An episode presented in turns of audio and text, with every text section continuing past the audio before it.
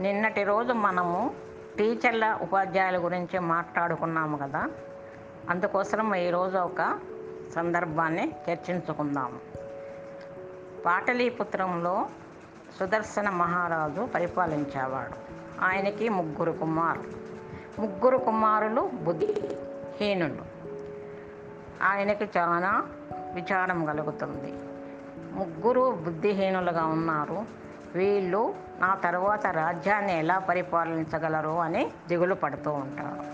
అప్పుడు ఒక స్నేహితుడు ఇచ్చిన సలహా మేరకు విష్ణు శర్మ అనే ఒక మంచి పండితుడు టీచర్ ఉపాధ్యాయుడు పిలిపిస్తారన్నమాట. అప్పుడు విష్ రాజుగారు ముగ్గురు పిల్లలను విష్ణు శర్మ గారికి అప్పగిస్తాడు మీరు ఏ ప్రయత్నాలైనా చేసి మా పిల్లలను మంచి వారిగా తయారు చేసి బుద్ధి బుద్ధి జ్ఞానోదయం కలిగించి వాళ్ళకి మంచి బుద్ధులు చెప్పి వాళ్ళకి పాఠ్యాలు బోధించండి అని చెప్తాడు. విష్ణు శర్మ సరేనని తీసుకెళ్ళి వాళ్ళందరినీ బాగా పరిశీలనలో కొన్ని రోజులు పెడతాడు. అప్పుడు ఆయనకు అర్థమైందేమంటే వీళ్ళకి మామూలుగా పాఠ్యాంశాలు చెప్పితే అర్థం కాదు అని ఒక వేరే విద్యా బోధన.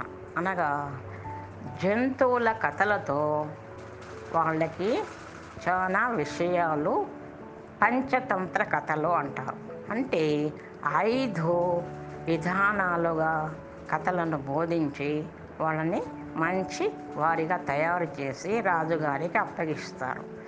విష్ణు శర్మ గారు. పంచతంత్ర కథలు అనగా ఒకటి మిత్రభేదము మిత్రలాభము అలాగే వేరే ఉన్నాయన్నమాట. అలాంటివి ఐదు ఐదు కథలు. అవి మనకి మీరు గూగుల్లో కూడా దొర అన్నీ లభిస్తున్నాయన్నమాట. కానీ అవి మనం పరిశీలించటం లేదు. ఎందుకనగా మనకు ఈ టామ్ అండ్ జెర్రీ ఇలాంటివన్నీ వచ్చేసి మన భారతీయలో ఉండే గొప్పదనాన్ని పిల్లలకి మనము చెప్పలేకపోతున్నాము. ఎందుకంటే మీడియాలో కూడా ఇంగ్లీషే ఎక్కువగా అవైలబుల్గా ఉంటుంది.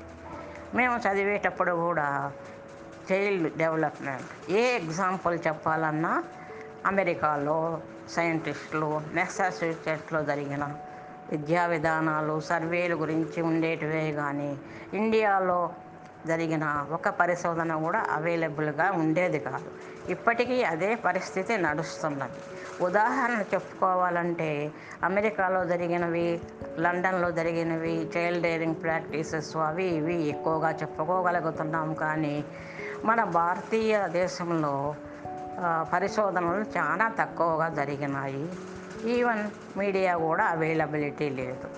టామ్ అండ్ జెర్రీ అంటే ఎనిమిది సంవత్సరాల ఎనిమిది నెలల పిల్లల నుంచి ఎనభై సంవత్సరాల వాళ్ళ ముసలి వాళ్ళ వరకు కూడా వెంటనే చెప్పేస్తారు. కానీ పంచతంత్ర కథలు విష్ణు శర్మ అంటే ఎవరు వాళ్ళు అంటారు. అవి కథలు ఉన్నాయి కానీ అంత ప్రాచుర్యంలో లేవు. మన యువత ఇప్పుడు ఏం చేయాలంటే అలాంటి కథలను తీసుకొని మనం కూడా చాలా కార్టూన్స్ లాగా అభివృద్ధి చేయాలి. కొన్ని చేసినవి ఉన్నాయి. కానీ అవి టామ్ అండ్ జెర్రీని బీట్ చేసేంతగా లేవు. మనకి మీడియాలో ఎక్కువగా ఇంగ్లీష్వి అవైలబుల్గా ఉంటాయి. ఏది అవైలబుల్ ఉంటుందో దానికి అలవాటు పడిపోతాం అవే చూస్తాం. అలాగే విష్ణు శర్మ గారు జంతువుల కథలు. అన్ని క్యారెక్టరిస్టిక్స్ అన్ని జంతువులు. కానీ ఈనాటికి మనుషులలో జరుగుతున్నవి అదే అన్నమాట. మిత్రలాభం అంటే ఫ్రెండ్షిప్ వలన ఎంత ఉపయోగమో కొన్ని కథల ద్వారా చెప్పారు. అది పావురము వలలు ఎత్తుకొని వెళ్ళిపోవటము తర్వాత దానికి మో అది ఎలుక పావురము నెట్ని కట్ చేసి వాటిని రక్షిస్తుంది ఇలా ఎన్నో కథలు ఉన్నాయన్నమాట.